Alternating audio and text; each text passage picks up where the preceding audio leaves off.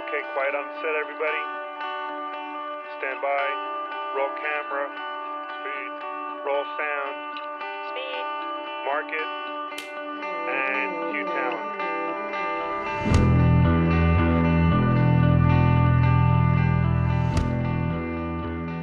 Hello and welcome. I'm your host, Art Aldridge, and this week we're going to talk about the news coming from the Apple universe. Very exciting times.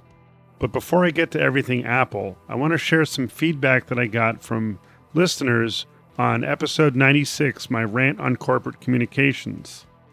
The one thing I have to say is that misery loves company. Longtime listener Chip said, Your story gave me PTSD. I hope merely writing about this doesn't wake the sleeping bear. I don't want to go back there again. Chip, maybe someday you'll share that story on the airwaves. Also, listener David Levin left this voicemail on the TWIP hotline. Hey, Art. This is David Levin. I'm in Oradell, New Jersey, and I was just listening to your most uh, recent podcast about uh, Jobs from Hell, and I could totally relate. Um, uh, this is part of why I try never to do a flat fee on any job, uh, especially when it involves editing and revisions. I have uh, what I call the McDonald's theory, which is your client says, okay, I want you to go to McDonald's for me and pick me up a hamburger and, um, here's $10 and you buy the hamburger and you get to keep all, all the rest of it. And you say, okay, well, that's pretty good. I'll still come back with an 875 maybe or 850, whatever hamburger costs these days. And as you're walking out the door, he goes, you know what, get me fries with that. And you say, well, okay, I'm still making a decent profit. And then you're on the elevator and you get a call on your cell phone and he says, you know what, could you get me a Diet Coke too? Large Diet Coke. Okay, that's fine. And now you're heading into McDonald's, you're opening the door and you get a phone call. He said, you know what, get me, uh, get me an apple pie also. So now you, you're floating around five bucks, but you're still going to make five bucks on the deal, uh, because it's a flat fee. And then just as you're getting up to the line to, uh, to place your order, he calls back and he goes, you know what? My assistant is hungry too. Could you get two of everything? Well, now you're spending about, you know, $10.50 and you're out money and you say, well, you know, this is not the parameters of work that we originally said, and this is starting to cost money. And the client turns around and says, well, you agreed to do this for $10. So not quite the same thing where the, where the work parameters change, but we have all been through that when you're getting paid a flat fee, uh, the client will noodle until the, the cows come home and frequently will make it your fault that you didn't get it right the first time. Uh, not always, but this is part of why I try not to do too many um, flat fees for editing. An hourly rate tends to focus their attention uh, a bit more and make them say, okay, it's good enough, or no, I'm willing to spend the uh, dollars per hour to uh, to get it done the way exactly the way I want. Anyway, enjoy the podcast and uh, looking forward to more. So thanks for those of you who sent me feedback. I do appreciate it. Now on to everything Apple. On October 18th, Apple held a special event which was highly anticipating the new M1 based MacBook Pros, the 16 inch MacBook Pro. We were all expecting to get a M1 processor variant. M1 is the new chipset that Apple's designing with custom architecture. It's supposed to take advantage of, you know, all the stuff they've learned from phones and iPads. We've all seen the theoretical speed improvements that you get from the Apple silicon.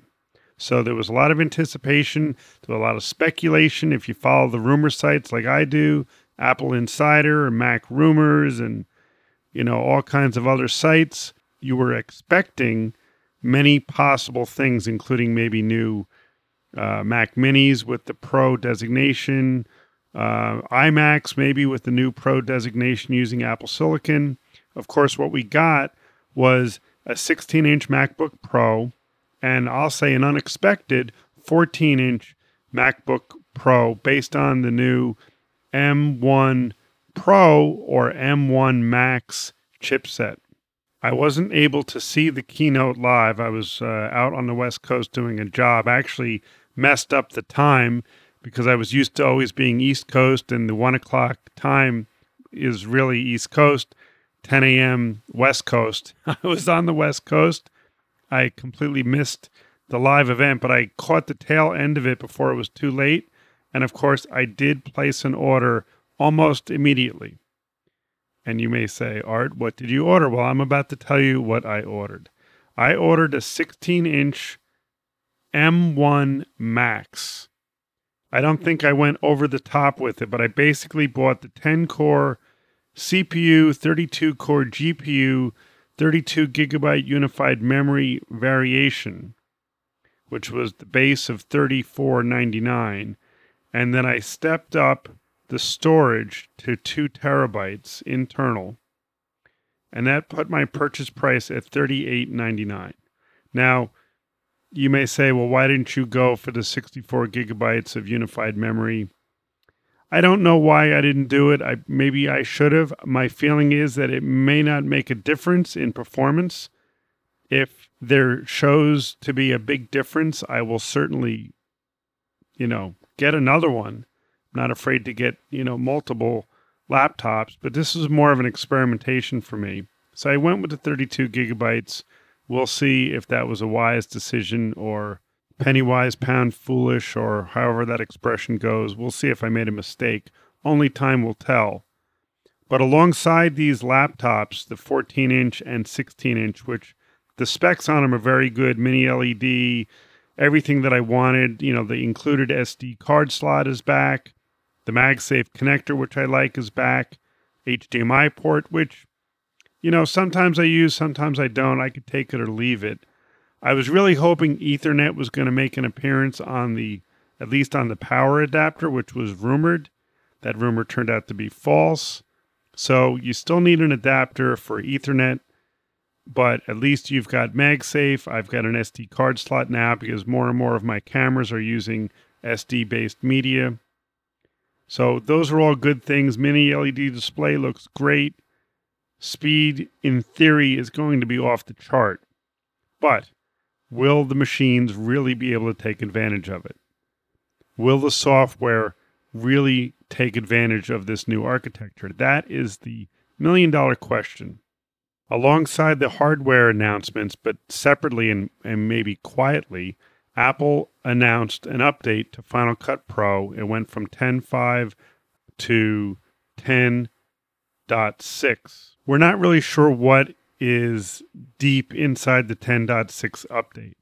On the surface, it appears like there's only maybe two major features and some bug fixes, but there are some references in the release notes to improved performance with Apple Silicon, notably uh, with codecs and uh, stability with with Apple Silicon. This is the mystery part that everybody wants to know. Is Final Cut going to perform better, maybe better than my 2019 Mac Pro, which was, you know, five times the cost of the laptop? Will the laptop with the new M1 Max chip be faster? Jury is out, but we will see. But the two things that they did talk about as features for Final Cut Pro both seem interesting to me. One is the ability to take the iPhone 13 cinematic mode and use that metadata for focus and be able to change it after the fact. So now in post production, if I shot something with cinematic mode on the phone and I have focus, selective focus set, that file with the metadata now comes into Final Cut and I can change the focus point after the fact. I can pull focus, I can adjust focus, and I can play with the aperture. So if I want it more out of focus or less, you can do that. I'm not sure if you can actually change the mask. That would be awesome. I didn't see that mentioned, but maybe there is some mechanism to do that, which would be amazing, right? To be able to take that mask and then adjust it.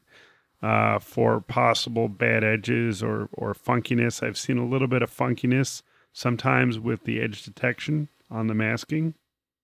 But they showed that cinematic mode metadata and editing, which is really cool. But I think a better feature and one that I can probably use more frequently is a new motion tracker. And if you haven't seen the demos, I recommend going to Ripple Training on YouTube. They did a fantastic little two feature uh, what's new on these features the cinematic mode and the uh, motion tracker.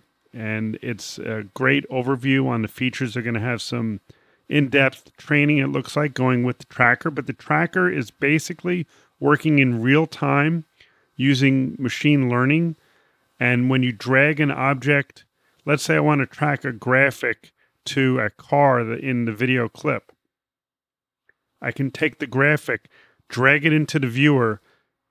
It'll detect the the objects in the video frame that I want to might want to track to.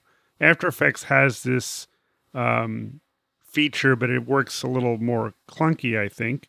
But I can basically drag a graphic into a video frame in the viewer, find the object I want to track, drop it, analyze the scene, and it will track to it. And then I can adjust positioning and things like that. But it works very, very slick, very quickly. I think it's going to be a game changer in terms of doing motion tracking.